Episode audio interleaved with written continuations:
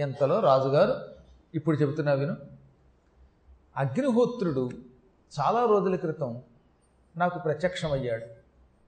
నేను నా కుమార్తె ఈ రేవతిని చూపించి ఈమెకు తగిన వరుడు ఎవరు అని అడిగాను. అప్పుడు అగ్ని దుర్దముడనే ఒక మహారాజు వస్తాడు. ఆయన గుమ్మం దగ్గరకు వచ్చి నీ కుమార్తెని ప్రియా అని ముచ్చటగా ప్రేమగా పిలుస్తాడు. అలా పిలిచినవాడు నీకు అల్లుడు అవుతాడు అతనికి నీ కూతుర్నిచ్చి పెళ్ళి చేయని చెప్పాడు. అందుకే నువ్వు ప్రియా అని పిలవగానే నేను పరుగు పరుగును వచ్చి యజ్ఞం ఆపి మరీ నీతో పలకరించాను. యజ్ఞం ఆపి ఇక్కడికి వచ్చి నీతో మాట్లాడడానికి గల కారణం ఇది అగ్ని మాట. అనగా నేను తెల్లబోయి ఓహో అగ్నిహోత్రుడు ముందే ఇచ్చాడనమాట సందేశం. అందుకే తెలియకుండానే నీ కుమార్తెను చూడగానే నా నోటి వెంబడి ప్రియా అనే పదం వచ్చింది. మహారాజులు ప్రియా అని పిలిస్తే మంచి పౌరుడా అని కూడా అర్థం. ఆ ఉద్దేశంతో నేనన్నాను నువ్వేమో ప్రియ అంటే స్త్రీని ప్రేమతో ఒక భార్యని పిలిచినట్టుగా భావిస్తున్నావు. పోనీ నువ్వు చెప్పినట్టే నేను అల్లుడు అవుతాను అనుకో. కానీ చూస్తూ చూస్తూ నువ్వు బ్రహ్మర్షివి కదా నేను రాజుని కదా మరి నీ కుమార్తెను ఎలా ఇస్తావంటే వారి పిచ్చివాడ ప్రేమక కులమే పెట్టరా మతం పెట్టరా అవన్నీ పక్కన పెట్టు. రేవతి నక్షత్రం యొక్క అనుగ్రహం వల్ల పుట్టిందిరా. ఇవి నా కన్న కూతురు కాదు పెంపుడు కూతురే. కాబట్టి నిశ్చింతగా నా కూతుర్ని తిరిగి పెళ్ళి చేస్తాను కాళ్ళు గడికి కన్యాదానం చేస్తాను. బాగా గాఢమైన అనురాగం కలిగినప్పుడు ఈ కులంతో సంబంధం ఉండదటండి నిజంగా అనుబంధం కలిగితే అప్పుడు నో కులం నో మతం. ఆ రోజుల్లోనే చెప్పారు పూర్వం కూడా మహారాజులు మరి పెళ్ళి చేసుకోలేదు ఏమిటి? కాకపోతే కొంచెం ఔచిత్యం పాటించండి. ఇలా చెప్పామంటే మాకు భయం. ఇక రేపటి నుంచి వెచ్చలుడు అవుతారని. దానికి ఒక పురాణంలో చెప్పడానికి వెనక ముందు ఆలోచించవలసి వస్తుందన్నమాట. గురువుగారు చెప్పారు ఇంకేం పర్వాలేదు అంటాడు రేపటి నుంచి వీడు. ఐసర మధ్య అంటాడు. కొన్ని కారణములు కొన్ని నిమిత్తములు పక్కన పెట్టాలి. అవి పక్కన పెడితే నీకు ఇచ్చి పెళ్ళి చేస్తానన్నట నీవు నువచ్చి తిప్పుడు ధరణీవరయం కనుమానమేల నీకి వనజాక్ష ప్రీతి మీరిచ్చితి చేకునువన్న వన్న ధరాధిపుడోరకయుండే సమ్మదశ్రీ విలయన్ వివాహమనరింప మునీశ్వరుడోత్సహించిన ఏదేమైనా నా మనస్సంకల్పం అగ్నిహోత్రుడి సంకల్పం నువ్వు మాకు అల్లుడు అవ్వాలని నీ మనస్సు కూడా మాకు తెలిసింది. నువ్వు ఈ అమ్మాయిని చూసినప్పటి నుంచి మనస్సు పారేసుకున్నావు పైకి తేలట్లేదు. రాజుగారు కదా రాజకీయం. నీ మనసులో ఏముందో అంత తిరిగి బయటపడతావా? మా ఐదారిది మన రాజకీయ నాయకులు చాలా తెలివైన వాళ్ళండి బాబు. వాళ్ళ లోపల ఏముందో మనకి ఏం తెలియదు ఎప్పుడు ఎవరితో కలుస్తారో ఎప్పుడు విడిపోతారో తెలియదు నిన్నటిదాకా నువ్వు గొప్పాడు నువ్వు గొప్పాడు అంటారు. తేడా వస్తే తోమసొంట అంటే తోమసొంట అంటారు. ఈ ఇద్దరి మధ్యలో మనకి తంట పెంట. కాబట్టి రాజకీయం ఎంత గొప్పదంటే ఆ మనస్సులో ఏముందో మనకేం తెలియదు పైకి అలా కొట్టుకుంటున్నారు వీడు తిట్టుకుంటారు చచ్చిపోతారు అనుకుంటాం. మనం అమాయకులం పిచ్చాడు ప్రజలందరం కూడా. వాళ్ళంతా బాగానే ఉంటారు. మహారాజు నువ్వు నీ మనస్సులో ఉన్న ఊహ బయటపడకుండా చాలా జాగ్రత్తగా నటిస్తున్నావు. నువ్వు ఆమెను ఎంత ప్రేమించావో నీ మోహం చూస్తే తెలుస్తుంది నీ శరీరానికి వణుకు వస్తుంది ఆ వణుకును చూస్తే తెలుస్తుంది. ప్రేమ ఎక్కువైతే కొంచెం వణుకు వస్తుంటండి కొత్తల్లో ప్రేమించిన కొత్తల్లో వణుకు ఆ తర్వాత ఇంకో రకమైన వణుకు ఏదో ఒక వణుకు వస్తుంది. అనగానే మహాత్మా ఇంకెంతకంటే కావాల్సిందే ఉంది? ఇంకా ఆలస్యం లేకుండా ఆమె ఇచ్చి పెళ్ళి చేయండి. వివాహం చేసుకుని నా రాజ్యానికి పోయి రాణిని చేస్తానన్నాడు. అప్పుడు రేవతి కంజ తండ్రి దగ్గరకు వచ్చింది. ఏమమ్మా నీ మనస్సులో ఏమైనా ఉందా? అన్నాడు ఈయన. అప్పటిదాకా మాట్లాడకుండా అన్నీ చూస్తుంది ఆవిడ. ఇప్పుడు పెళ్ళి చెయ్యవచ్చు అని రాజుగారు అనగానే ఆమె రాగానే మళ్ళీ ఈయనకు అనుమానం వచ్చి ఈ రాజుగారు నిన్ను ప్రేమించాడు. నేను అతన్ని అల్లుండి చేసుకుందాం అనుకుంటున్నాను. సాక్షాత్తు అగ్నిహోత్రుడే నీవు అతని భార్య అవుతావని వరం ఇచ్చాడు సందేశం ఇచ్చాడు కాబట్టి ఎందరం మెచ్చుకున్నాం. ఈ వివాహం జరగాలని నిశ్చయించుకున్నాం. నీ ఉద్దేశం ఏమిటి నాన్న అని నా దగ్గరకు వచ్చి వినయంగా నమస్కరిస్తున్నావంటే నీ మనస్సులో ఏదైనా కోరిక ఉన్నదా? లేక ఏమైనా చెప్పాలనే ఒక ఊహ ఉన్నదా? ఈ రాజంటే నీకు ఇష్టమా లేదా? నిజం చెప్పి పెళ్ళికి ముందే ఈ వరుడు నాకు ఇష్టుడు లేక అనిష్టుడు అనే విషయం తెలుసుకోవాలి. ఇష్టుడైతే అతనికి ఇచ్చి పెళ్ళి చేస్తాను. అనగానే అంత అందగాడైన రాజుగారు అందులో చక్రవర్తి ఆయన ఎవరన్నా కాదంటారు ఏమిటి నాన్న అందుట. అమ్మాయ సగం గొడవ వదిలింది. నీకు అతడు ఇష్టుడే. మరి నాన్నగారు ఎందుకు వచ్చామంటే మంచి ముహూర్తం చూడండి అందుకే. అందుకు వచ్చాను. పెళ్ళి ఎప్పుడూ సుముహూర్తంలో జరగాలి. సుముహూర్తంలో వివాహం జరగకపోతే చాలా ఇబ్బందులు వస్తాయి. భార్యాభర్తలు కొట్టుకుంటారు పిల్లలు పుడితే వాళ్ళ వల్ల తల్లిదండ్రులకు ఇబ్బంది వస్తుంది. కాబట్టి సుముహూర్తంలో పెళ్ళి చేయండి అది. దానికే అద్భుతమైన ముహూర్తం పెట్టి నీ కోసం పెళ్ళి చేస్తానంటే అదేం కుదరదు. నేనే ముహూర్తం పెట్టుకుంటానండి ఏం ముహూర్తం? నాకు రేవతి నక్షత్రయుక్తమైనటువంటి లగ్నంలో పెళ్ళి చేయండి. నాకు రేవతి నక్షత్రంలో పెళ్ళి చెయ్యంటే ఈయన తెల్లబోయ్ అది కుదరదు తల్లోయ్. రేవతి నక్షత్రం ప్రస్తుతం ఆకాశంలో లేదు. పాపం చంద్రుడికి ఇప్పుడు ఇరవై ఆరుగురే. ఒక భార్య పోయింది. ఇరవై ఏడుగురు నక్షత్రాలు చంద్రుడి పెళ్ళి చేసుకున్నారు. ఈ అశ్విని భరణి కృత్తిక రోహిణి మృగశిర ఆర్ద్ర పునర్వసు పుష్యమి ఆశ్లేష మక పూర్వ ఫల్గుని ఉత్తర ఫల్గుని. ఆ దాన్నే పూర్వ ఫల్గుని పొబ్బ అంటారు రెండో దాన్ని ఉత్తర అంటారు. హస్త చిత్త స్వాతి విశాఖ అనురాధ జ్యేష్ఠ మూల పూర్వాషాఢ ఉత్తరాషాఢ శ్రవణం ధరిష్ట శతభిషం పూర్వ భాద్ర ఉత్తర భాద్ర రేవతి అనేటటువంటి ఇద్దరు ఇరవై ఏడుగురు నక్షత్రములను చంద్రుడు వివాహం చేసుకున్నాడు. వీళ్ళంతా దక్షుడి కూతుళ్ళు. అందులో ఆఖరి ఆవిడ రేవతి. ఆ రేవతి నక్షత్రం ప్రస్తుతం అక్కడ లేదు ఎక్కడో పడిపోయింది. అనగానే అదేమిటి? రేవతి నక్షత్రం లేకపోతే ఎలాగ నాన్నగారు? ఇరవై ఏడు నక్షత్రములు ఉండవలసిందే. చంద్రుడికి ఇరవై ఏడుగురు భార్యలు ఉండాలి. నాకు రేవతి నక్షత్రంలో పెళ్ళి చేస్తేనే నేను అంగీకరిస్తాను. రేవతి నక్షత్రంలో పెళ్ళి చేయకపోతే నాకు పెళ్ళొద్దు. యావత్ జీవితం కన్యగా ఉంటానండి కన్యగా ఉండి నా జీవితం ధన్యం చేసుకుంటాను కానీ ఆ ముహూర్తం లేకపోతే ఒప్పుకోనదిక. ఈయన బుర్ర ఇలా పట్టుకుని నా తల్లే గొప్ప చిక్కు తెచ్చిపెట్టేవి బాబు నువ్వు ఇప్పుడు. ఏం చేయాలో నాకు తెలియటం లేదు. ఇప్పుడు ప్రస్తుతం ఆ నక్షత్రం ఆకాశంలో లేదు. ఋతవాక్కుడనే ఋషి శాపం పెట్టాడని కానీ ఆవిడ తెల్లబోయి ఏం జరిగిందో నిజం చెప్పింది ఋతవత్సం ఎమి తీవ్ర శాపమునత నిమ్మేది నింగూలి రేవతి ఎట్లున్నది? అమ్మాయి పూర్వం రేవతి నక్షత్రం చంద్రుడికి భార్యయే. దక్షుడి కూతురే ఆకాశంలోనే ఉండేది.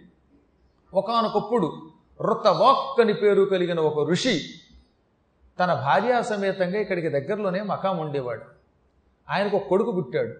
ఆ దౌర్భాగ్యుడు రేవతీ నక్షత్రం నాలుగవ పాదంలో పుట్టాడు ధనుర్లగ్నంలో పుట్టాడు. పుట్టిన దౌర్భాగ్యుడు పరమ పాపిష్టివాడయ్యాడు దుశ్శీలుడయ్యాడు భార్య చావుకు మూలకారకుడయ్యాడు వంశమంతా నాశనం చేశాడు. దాంతో తండ్రికి కోపం వచ్చింది. కారణం ఏమిటని గర్గుండి అడిగాడు. రేవతి నక్షత్రంలో పుట్టడం వల్లే వీడిలా దౌర్భాగ్యుడయ్యాడని తండ్రి చెప్పాడు. దాంతో ఆ ఋషికి కోపం వచ్చింది. ఓసి రేవతి కూలిపో అన్నాడు. రేవతి చొప్పనాతి భూమి మీద పడిపో అనగానే ఆ రేవతి నక్షత్రం రాలిపోయింది. ఇప్పుడు ప్రస్తుతం ఇంత గోళం కింద మారి ఆ నక్షత్రం రైవత పర్వతం మీద ఉన్నది. అది పడాక దానికి ఆ పర్వతానికి రైవత పర్వతం అని పేరెట్టాను అక్కడ ఇనపగుండులో ఉంది ప్రస్తుతం. అది కాంతి విహీనం అయిపోయింది. కాబట్టి ఇక రైవ రేవతి నక్షత్రం అనేది నువ్వు ఆకాశంలో చూడలేవు. ఇంకా బోల్డ్ ఉన్న ఇరవై ఆరు నక్షత్రాలు. కోరుకో మంచి నక్షత్రంలో నీకు పెళ్ళి చేస్తాను. అనగానే ఆవిడేముందో తెలుసా? రుతవన్ మునివరుడొక్కడ అతుల తపము చేసే కాని అక్కట మా తండ్రి తపము తక్కువయే. అప్రతిమగుణ ఏను బ్రహ్మ బంధుని సుతనే. అంటే ఈ భూమండలంలో ఋతవాక్కొక్కడే తపస్సు చేసినవాడు అనమాట మిగతా వాళ్ళకి ఎవరికి తపశ్శక్తి లేదనమాట మా తండ్రి బ్రహ్మబంధుడు అంటే భ్రష్టుడు అనమాట బ్రహ్మబంధుడు అంటే బ్రాహ్మణ భ్రష్టుడు అని అర్థం. మా తండ్రి భ్రష్టుడు వాడు గొప్పవాడు అనమాట మా తండ్రికి పెద్ద శక్తి లేదా? మా తండ్రి ఎందుకు పైకి మాలినవాడా వాడు ఊ అంటే నక్షత్రం రాలిపోయిందా? ఆ మాత్రం నక్షత్రం మళ్ళీ పైకెత్తే శక్తి మా నాన్నకి లేదనమాట అలాంటి తండ్రి దగ్గర పెరగడం కంటే చావడం మంచిదండి ఆవిడ. రెచ్చగొట్టి. అనగానే ఈయన "ఆ?" అని కళ్ళు బిగించి ఏమనుకుంటున్నావు కూతురోయ్? మీ నాన్న మీ డాడీ అంత బోడి అనుకున్నావా? కాదు కాదు. మీ తండ్రి తలుచుకుంటే ఏదైనా చేయగలుగుతాడు. అతడు నక్షత్రం కూలగొడితే నేను మళ్ళీ యథాస్థానంలో పెడతాను? అనగానే యథాస్థానంలో పెట్టి ఆ నక్షత్రంలో ఆ నాలుగో పాదంలో ఆ ధనుర్లగ్నంలో నాకు పెళ్ళి చేస్తే నువ్వు తండ్రివి లేదని రాజమండ్రి పోతాను అనగానే వెంటనే ఆయన టక్కుని లేచి ఇదిగో ఈనాటి వరకు నేను యజ్ఞం చేశాను. ఆ యజ్ఞంలో ఉన్న నా శక్తి అంతా ధారపోస్తున్నాను. ఓ రేవతి రాలిపోయిన ఇనపగుండులా ఉన్న నువ్వు పూర్వం కంటే ఎక్కువ తేజస్సుతో మహాగోళంగా మారిపోయి నక్షత్రంగా మారి ఆకాశంలో యథాస్థానానికి పో అని ఏం చేసేట? తన కమండల జలం అలా జల్లేట. జల్లగానే ఈ నీళ్ళు వెళ్ళి ఆ ఇనపగుండు మీద పడింది. ఆ ఇనపగుండు అందరూ చూస్తూ ఉండగా కోటి సూర్యుల కాంతితో ధగ ధగ ధగ వెలిగిపోతూ రివ్వున పైకి వెళ్ళిపోయింది చంద్రుడి పక్కన చేరింది. చంద్రుడు ఆప్యాయంగా రేవతి అని దగ్గరికి తీసుకున్నాడు. మళ్ళీ రేవతి నక్షత్రం యథాస్థానానికి వెళ్ళిపోయింది. అసలు ఎటువంటి వాళ్ళు ఉన్నారో చూడండి ఆలోచించండి. నక్షత్రాలని పోల్చగలరు నక్షత్రాలు యథాస్థానంలో పెట్టగలరు. మనం గట్టిగా ఓ బిల్డింగ్ కట్టలేకపోతున్నాం కట్టిన బిల్డింగ్ కోల్చలేకపోతున్నాం ఎన్నాళ్ళైనా మనకి బిల్డింగులు రావు మనకి ఓ ప్రత్యేకమైన పట్టణమే రాదు. ఇది ఒక కర్మ మనం ఇంత మన తపశక్తులలో ఉన్నాయి. అలాంటి ఋషీశ్వరుడు ఒకడు ఉంటే ఐదు నిమిషాల్లో మాయావాదాలుగా టపటపటపట బిల్డింగులు వచ్చేవు ఆ మహాత్ముడు అపూర్వ శక్తితో రేవతిని పైన పెట్టగానే రేవతి మెరుస్తూ ఉండగానే రేవతి నక్షత్రపు కాంతి నుంచి పుట్టిన పిల్ల కదా అందుకని ఇంత గొడవ చేసింది. ఈవిడ రేవతి అంశతో పుట్టిందిగా మరి. అందుకే ఆ నక్షత్రం పైకి ఎక్కిదాకా పెళ్ళి చేసుకోలేదు. ఇప్పుడు ఆ రేవతి నక్షత్రం పైకి ఎక్కింది కాంతితో వెలిగింది. చంద్రుడి పక్కన చేరింది. ఇప్పుడు నాకు పెళ్ళి చేయండి ఆవిడ. ఆయన చిరునవ్వు రవి ఈ విధంగా రేవతిని ప్రతిష్ఠించిన తర్వాత ఆ రేవతి నాలుగో పాదంలోనే ఆవిడ కోరిన ధనుర్లగ్నంలోనే తన కుమార్తెని దుర్దముడికిచ్చి అపూర్వ రీతిలో వివాహం చేశాడు. ఆ చుట్టుపక్కల మునీశ్వరులు వచ్చారు రాజుగారి బంధువులు వచ్చారు భటులు వచ్చారు సామంతులు వచ్చారు హితులు వచ్చారు పురోహితులు వచ్చారు సమ్మతులు వచ్చారు గతి తప్పకుండా వివాహం చేశారు. చాలా బాగా జరిగింది పెళ్ళి ఒకరోజు పెళ్ళి కాదు ఐదు రోజులు జరిగింది వివాహం ఆ రోజుల్లో. పెళ్ళి అయిన తర్వాత అల్లుడిని పిలిపించాడు. అల్లుడు నా కూతురంటే ఎంత ప్రేమో నీకు తెలిసింది కదా? ఆ కూతురు కోసం యజ్ఞములో చివర ఆహుతులు ఇస్తున్న నేను అగ్నిని కాసేపు ఆపి నీ దగ్గరకు వచ్చా. అగ్నిహోత్రమును కూడా ఆపాను. నీకోసం దాన్ని బట్టి ఆలోచించు. ఎక్కడ నువ్వు ఆలస్యమైతే దూరం వెళ్ళిపోతావో నా కూతురికి భర్త లభించడోనని అగ్నిని కాసేపు ఆపి ఆ తర్వాత పూర్ణాహుతి పూర్తి చేశాను. ఆ నా కూతురు ఫలానా ముహూర్తం కావాలంటే ఆ ముహూర్తం కోసం నక్షత్రం తిరిగి ఆకాశానికి ఎక్కించాను.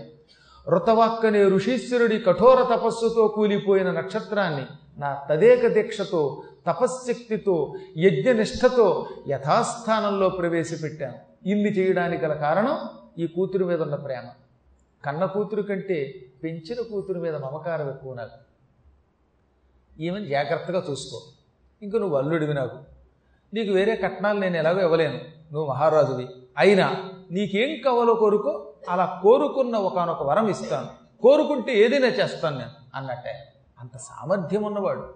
నువ్వు కోరుకుంటే ఏదైనా చేస్తానన్నాడు ఆయన. కూతురు కోరుకుంటే నక్షత్రం పైకి పెట్టిన వాడికి సామాన్యమైన వరాలు ఇవ్వడం పెద్ద కష్టమా? అందుకే నీకేం కావాలని అడిగితే పెళ్ళయిన తర్వాత ఎవరైనా ఏం కోరుకుంటారండి? నాకు ఒక సత్పుత్రుణ్ణి ప్రసాదించు. వాడు ఎటువంటి వాడై ఉండాలి? మన్వంతరాధిపతియును అన్వయదీపకుడు భుజబలాధికుడును తేజోన్వితుడును గాంభీర్యోదన్వంతుడునైన తనయునిమ్మనగా ఒక మన్వంతరమునకు అధిపతి అంటే ఒక మనువు కావాలి నాకు. నాకు ఒక కుమారుడు కావాలి వాడు మనువు అవ్వాలి ఇప్పటికే నలుగురు మనువులు ఉన్నారు వాడు ఐదవ మనువు అవ్వాలి నా వంశమునకు కీర్తి తెచ్చిపెట్టాలి. పరాక్రమవంతుడవ్వాలి. శత్రువుల్ని చీల్చి చెండాడేవాడై ఉండాలి అతడు పిలిస్తే బ్రహ్మాది దేవతలు పలకాలి. మహాకాంతి స్వరూపుడై ఉండాలి గంభీరుడై ఉండాలి అపవిత్రత లేనివాడై ఉండాలి ఇచ్చిన మాట నిలబెట్టుకునేవాడై ఉండాలి ఎన్ని యుగములైన అతని కీర్తి అందరూ కూడా చాటాలి. అతడి అల్లుడు సాక్షాత్తు విష్ణువంశంతో జన్మించిన వాడై ఉండాలి మళ్ళీ అదొకటి. నా కొడుకు పుట్టాలి కొడుక్కి అల్లుడు రావాలి. ఆ అల్లుడు విష్ణుమూర్తి యొక్క అంశతో పుట్టినవాడై ఉండాలి. అటువంటి కుమారుణ్ణి ప్రసాదించు. ఆ కుమారుణ్ణి ఏ యుగంలో అయినా అందరూ తలుచుకోవాలి. అతడి గురించి వతిపతి పద్మాకర్ గారు కూడా మార్కండేయ పురాణంలో పురాణంగా చెప్పి తాను తరించి ప్రజలు తరింపజేయాలి అని మునివిరుడు వింటూ ఉండగా కోరగానే తథాస్తు నీ కోరినట్టు జరుగుగాక. ధర్మముతో నిండినవాడు పరాక్రమవంతుడు శుభమైన లక్షణములు కలిగినవాడు కీర్తి పొందేవాడు అపవిత్రత లేనివాడు బ్రహ్మతో ముఖాముఖి మాట్లాడే శక్తి కలిగినవాడు లోకాన్ని పరిపాలించేవాడు కొడుకు పుడతాడన్నట్ట. ఆ తర్వాత ఈయన తన భార్యను వెంట పెట్టుకుని దుర్దమ ప్రజాపతి దుర్దముడనే ఆ మహారాజు ఈ రేవతితో కలిసి తన నగరానికి వెళ్ళిపోయాడు.